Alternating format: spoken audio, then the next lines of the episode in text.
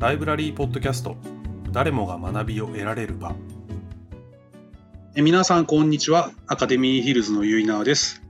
えー、本日は、えー、書籍の紹介を、えー、していきたいと思っています。ライブラリアンのゆいなわと伊藤の2人でお送りします。よろしくお願いします。よろしくお願いします。伊藤です。お願いします、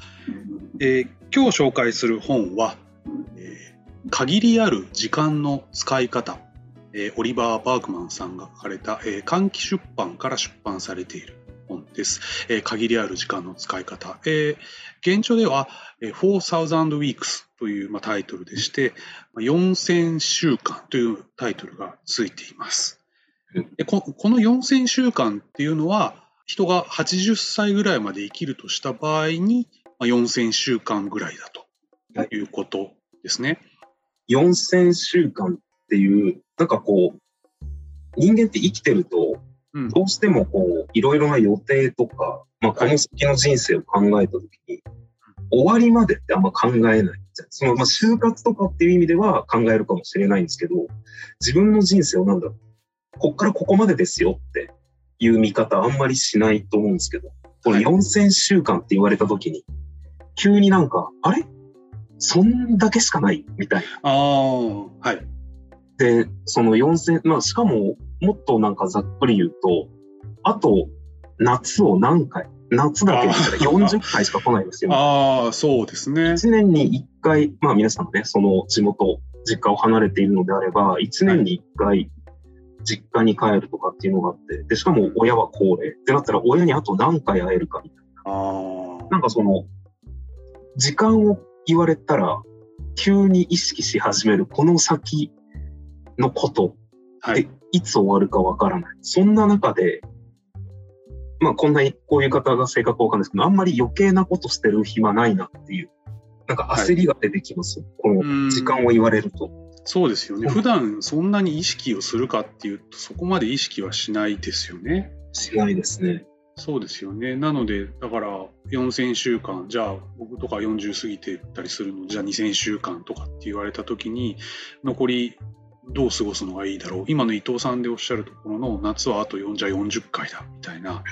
っていうともう今年の夏ももう終わろうとしている、まあ、まだ夏ですけど終わろうとしている中でハッとしてしまう感じがします。よく桜を見るときに思うんですけど、はい、よく思うのがあのお年を召した例えばおじいさんとかおばあさんが、はい、すごくなんなんとも言えない表情で桜を見上げてる時を見かけたりすると、はい、何とも言えないこっちの気分がななるっていうのかな。ああ、なるほど。勝手な解釈としてもしかしたら、はい、そのおじいさんおばあさんは今まできっと何度も桜を見てきた中であああとこの桜を何回見れるのかなって思ってるんじゃなかろうかみたいなことを勝手に思ってしまう。僕らが見てるそのあ今年の桜も綺麗だなみたいな感じではない。そうですそうです。なんかもっともっと心の中で噛み締めているというか。そうです。響いてるものがあると言いますか。なんか、以前、僕、あの、保坂和志さんっていう作家が好きで、その人の季節の記憶っていう小説があるんですけど、そこに書かれてて本当にそうだなって思ったのは、季節っていうのは、まあ、毎年やってきて、じゃあ桜の季節が来た。で、桜を見る。まあ、桜は桜でまあ、そこで見える風景は同じかもしれないけど季節っていうのは層をなして重なっていくらしいんですよ。はい、だから年を経れば経るほどよりこう重厚厚みを持って見えるみたいな。はい、なのでだから桜同じ桜を見ていても年を経れば経るほど違う違うというか、まあ、過去にも照らして見えたりとか、はい、その時隣にいた人が今はいなかったりとか、はい、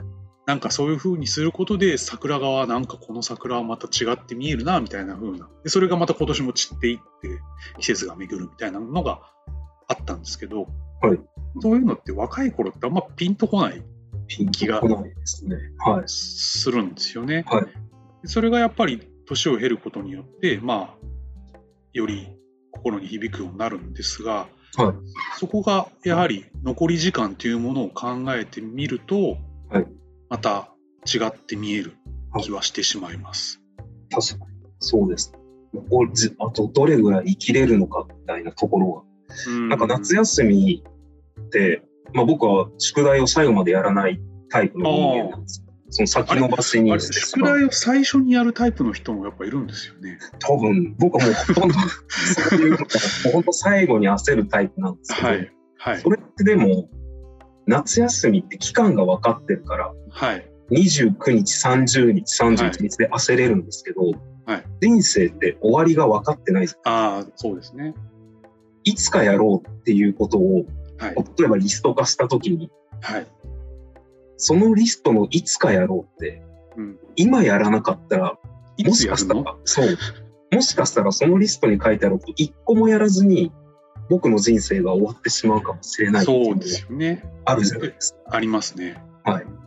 はい。って思うと、じゃあどうしたらいいんだろう？もう今やろうみたいなところに。まあ、確かにこの本もそういうふうには言ってますね。はい。実際にやりたいことっていうのをじゃあリスト化してみて、あの、バフェット、ウォーレン・バフェットっていうおはいせ世界的な投資家は、まあやりたいことを上位25をリストアップまずしてみろと。はいで、その上で優先順位をつけて、もう上の5個だけやれ。おー。はい。下の20個はもう捨てなさい。はいっていうんですよね。ってぐらい、やっぱりやりたいことっていうのは、もう本当にそんなにやれないよ。あ、確かに、この本の中でも結構ちょっと思ったのが、そんなにあなた有能じゃないよみたいな。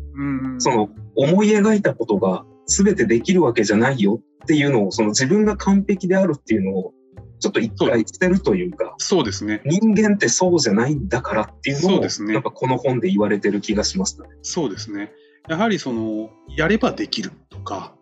頑張れ頑張れとか、時間を効率的に使えみたいな風なベクトルではないっていう、もうできないよっていう。そう。ミスもするんだよって。そう、そうですね。ということを認めた上で、だからこそ、必要なのは効率化ではなくて、もう全てをこなそうとする誘惑に打ち勝つこと、全部やろうとするな。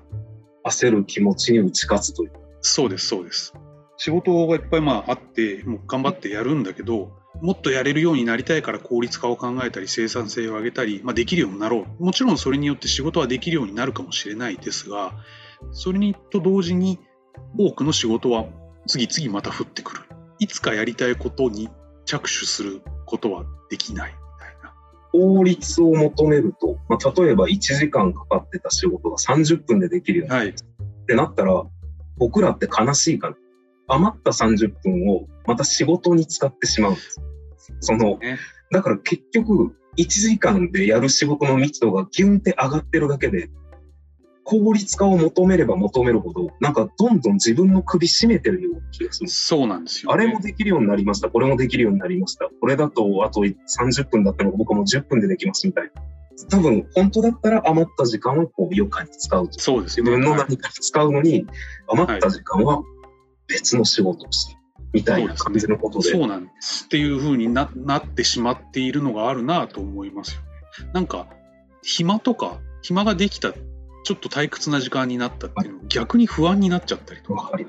本当は別にしなくてもいいことをしてしまったり、その忙しくしていることが安心。ほん本当はそんなことないんだけど、気持ちはちょっと裏腹なんですが、どこかそういう自分はいやしないかっていうのに、まあふと気づくことが大事なんじゃないかっていうのはあるなと思います。そうでいながら、ちょっと暇ができたらスマホを見て、なんか SNS とか見ることで、時間はそこで奪われてるわけですよ。そうですね。メキシコの漁師と金持ちの話みたい。なんか有名ない皮肉みたいな話はいがあるじゃないですか。ちょっと有名なすね。うん。その漁師に、投資家だからお金持ちの人が、まあお昼頃漁師がもう、その海岸に行ったらいたんで、あ、もう仕事を辞めるのかいって言ったら、あ、もう今日は終わりです。どれぐらい働いたんだいって言ったら、今日も本当ちょっとしか働いてない。他の時間は何してるのって言ったら、まあこの後、家に帰って子供たちと遊んで、ワインでも飲みながら夕暮れ時にギターを弾いて寝るよ、みたいな。そんなもったいない時間の使い方をもっと長く漁をしてれば、お金はもっと稼げるし、そうすればいろんな人を使うこともできる、お金も稼げる、会社も作れる、うん。もっともっと働けばもっとお金も手に入る、いろんなことができる。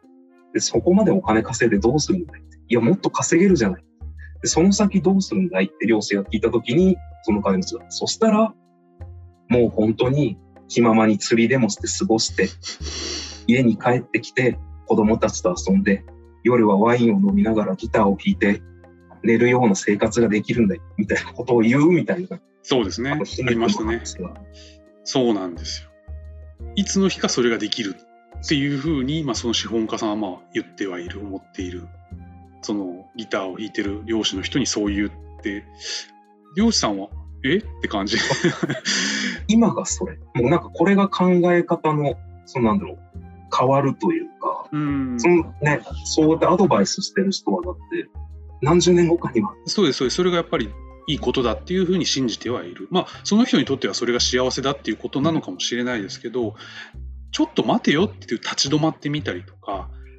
今までじゃあ過ごしてきた自分の2000週間と照らして、今までもいつかがこうなる、いつかこうなりたいってことでわーって頑張ってきて今があって、今を境目にして未来があって、かといって未来が必ず何か保証してくれるわけでもないし、未来が絶対良くなるかって言ったらそんなことはないし、先に何が起こるかわからないっていう時代だからこそ、より今っていうものを見ていこうっていう、まあ、傾向は非常にあるなとは思うので、なのでこの本すごく今ベストセラーといいますかよく売れてはいるんですよね。なのでみんながやっぱり気になることではあるんですよね。残りの限りある時間っていうのをどう使っていったらいいんだろうっていうのをなんかふと立ち止まって考えたいちょっとこの本読んでみたいっていうふうに思ってしまうタイトルなのかなとは思います。でそもそもその未来がやっぱり分かんないじゃないですか。かんない未来っていうのは分からないっていうこともそうなんだよやっぱり先の見えない時代っていうものの言い方自体が見える時代があったみたいなことから言われているというか、はい、以前はやっぱり予想がしやすかったのかもしれないですけど、うん、でも本来未来はやっぱり分からないそうです想定外のことは起こりうるのでもうそういうもんだってことでより今を生きようということではある。で、この本で一つ、まあ、いくつか提唱していることはあるんですけども、面白いなって思ったのは、美術館行って、同じ絵をずっと見てみようみたいな。うん。で、したことありますか？いや。なんか、同じ絵をずっと見続けるってちょっと難しいじゃん。難しくはないんだけど、あんまりしないじゃないですか。ないですね。もうめちゃくちゃ極論言ってしまえば、一度見てしまえば、うん、素通りというそうそうそう。なんだけど。こ来てるんだ、みたいな感じ。そう、それをあえて、スマホとかももう見見ないようにして、この本では3時間見ろって書いてある、見る授業があるみたいなことあるんだけど、まあ、3時間は極端としても、じゃあ30分じっと見てるっていうことができるのかみたいな。でそれによってずっと絵を見てると確かにね、発見はいろいろあるんですよ。絵でも見てる、なんか絵画、いわゆる絵画とか、まあ、写真でもいいと思うんですけど、あれ、ここにこんなものが描かれているとか、あれ、こことここの色同じだなとか、あれ、この人はこういう動作してるけど、実際どういう気持ちでこの動作してるんだろうとか、はい、なんかね、いろんな発見が訪れてくるんですよ。っていうのをお勧めしていて、ああ、それはまあ確かに一つの今を生きることの方法ではあるなって思ってみたりとか、はい、限りある時間を過ごしていく中で、そのよより良い充実した過ごし方っていうのは他の人が答えを持ってるわけではないので自分にしかそれは分からないし心が充実するかどうかは自分にしか問えない。自分にしか分からないことなのでできるのであれば他者にそれを委ねるのではなく自分で選択して決めていくのがいいんじゃないかなっていうようなはい、はいそんなわけで今日は、はい、えー、限りある時間の使い方という本をご紹介させていただきました。えー、はい、ゆいなゆいなわと伊藤が、はい、はい、お送りしました。ありがとうございます。ありがとうございます。ライブラリーポッドキャスト誰もが学びを得られる場